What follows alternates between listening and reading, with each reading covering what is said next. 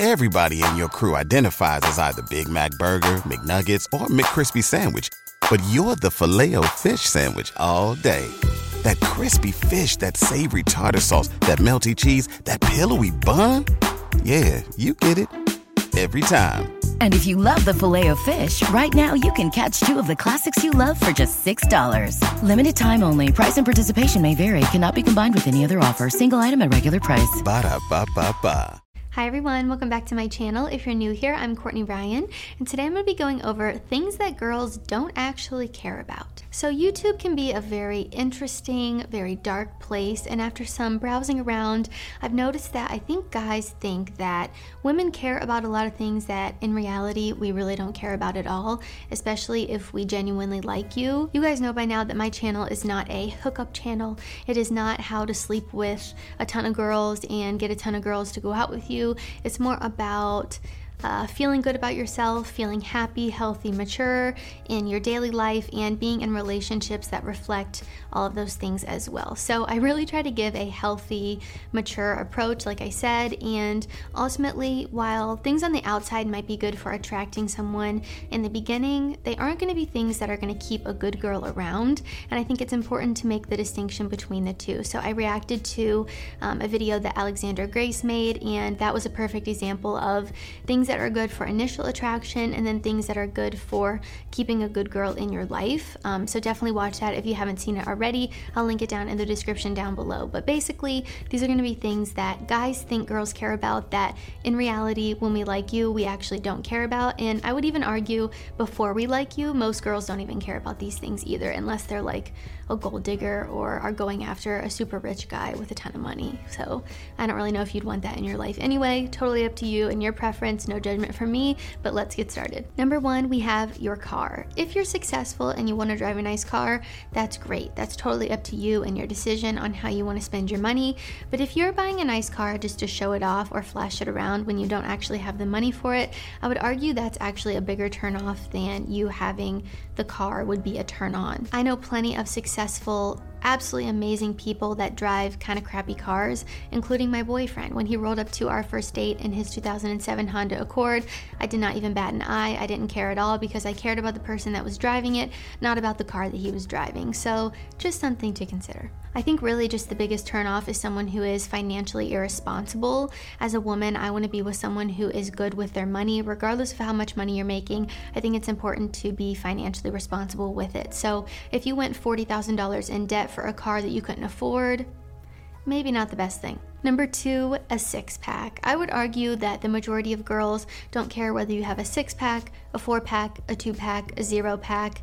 Really, I think we just want you to be healthy. Um, if you're active, if you go to the gym, if you go for a run. So just take care of yourself, have good cardiovascular health, go to the gym, go for a run, whatever it is you do. But don't think you need to have a six pack to win a girl over because I promise we really don't care about that. You should really just be taking care of yourself and not even to attract someone else or to please someone else. You should be doing that for yourself because this is the only body you have.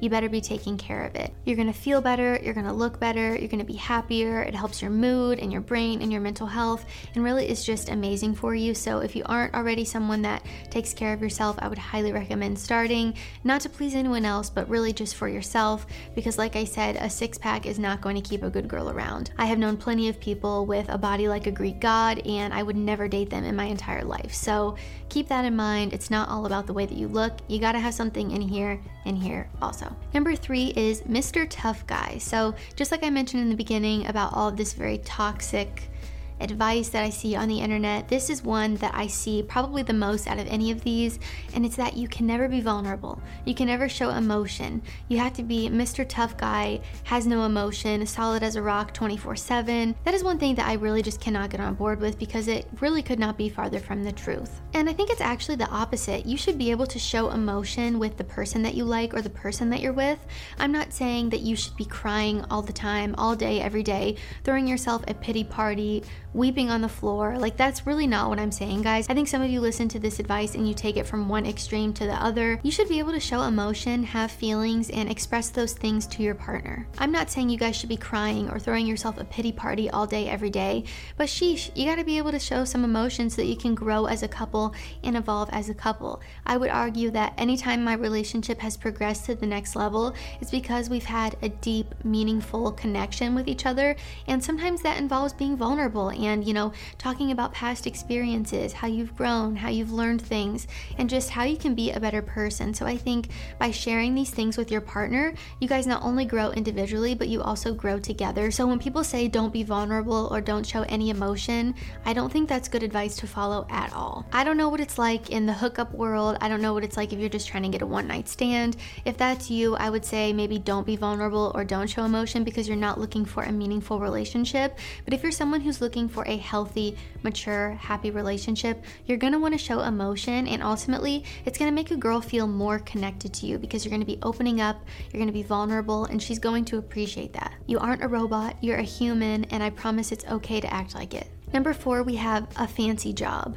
What even is a fancy job? I really don't know at this point. There are so many ways to make money in the world. It really doesn't matter how you're making it, as long as you're financially responsible and you're able to support yourself and your family if that's something that you want to do in your life. I would also say that what you do for your job matters a lot less in the grand scheme of things when compared to how happy you are doing it and how much you like your life. I've seen a ton of guys who choose very high stress careers or jobs and they live their whole lives miserable because it's not really what they want or or they did something because they thought it would please everyone else and they didn't actually go after what they wanted in life. So, you know, success looks different for everyone. What one person might think is a good income might be nothing to someone else, and vice versa. So, it really is about finding someone whose values and goals and aspirations line up with yours. I think there's definitely been an increase on social media and just life in general, showing the grind of working and the hustle it takes to get there, and how you should be working 24 7. And I think that that's that's really not realistic for a lot of people. I think some people would be content making $40,000 a year, and that's totally fine as long as you're finding someone whose goals and aspirations and dreams in life line up with yours. So if you're a guy that doesn't want to be a millionaire, if you just want to make $50,000 and be content and have the weekends off to spend with your family and enjoy your life, that's totally fine. There's nothing wrong with it. And I think there's this very unrealistic expectation that every guy needs to be a millionaire in order to be happy or in order to to get a girlfriend, and that is so far from the truth. It makes me sick, and it makes me sad when guys think that the only way they can get a girlfriend or enjoy their life or be happy is to make more money. So, like I said, the most important thing about this is finding someone whose goals, aspirations, values line up with yours, and you're doing something that you love and something that makes you happy, and something that you're not going to be miserable and stressed out doing every single day of your life. Number five, we have sexual experience. I know this is a little bit saucy. I don't really talk about things like this on my channel because I like to keep it classy, and there are some parts of my life that I like to keep a little bit private for good reason, as you all can probably understand. However, I mentioned this briefly in the Alexander Grace reaction that I did, and a lot of you guys commented on it like, oh, why didn't you talk about point number three? Um, so I just wanted to quickly address it here just so that you guys can understand because I think it's a really important point that not a lot of you guys realize. Just because you have a ton of experience with a ton of different girls does not mean mean that you are good in bed or sexually skilled, okay? Just because you have a ton of experience with a ton of different girls or people does not mean that you are going to be necessarily sexually compatible with everyone that you sleep with. And it doesn't mean that you're automatically going to be considered good in bed because you've slept with 50 girls. Like I said in the beginning, this is not for the people that want to hook up. This is not for the people that are just sleeping around, bouncing from person to person, who want to live the bachelor life and never be in a serious relationship. This is not for you. If you're a guy that wants a relationship, that wants a partner to spend your life with, that wants to find a good girl, I would argue that Girls would prefer if you've actually slept with less people. It's less about quantity and it's actually more about quality. So you become good in bed by being able to communicate with the person that you're with and expressing what you want and what you need from that person um, in that area of your life. So the more you sleep with someone, the more that you are intimate with someone, the better it's going to be for the both of you. So it's really not about how many girls you've slept with because everyone is different. What one girl might like, another girl might hate, and it's really more about about that person individually.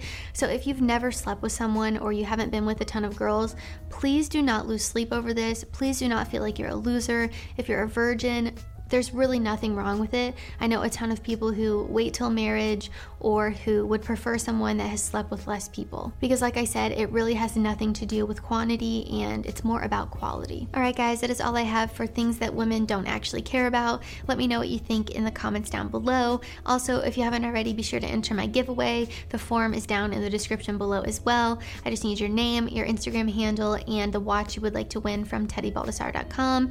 Again, it's up to $1,000, so be sure to enter the link and follow me on Instagram to be entered into the giveaway. As always, thank you all so much for watching, and I will see you all next time. Everybody in your crew identifies as either Big Mac Burger, McNuggets, or McCrispy Sandwich. But you're the filet fish Sandwich all day. That crispy fish, that savory tartar sauce, that melty cheese, that pillowy bun. Yeah, you get it. Every time. And if you love the Filet-O-Fish, right now you can catch two of the classics you love for just $6. Limited time only. Price and participation may vary. Cannot be combined with any other offer. Single item at regular price. Ba da ba ba ba.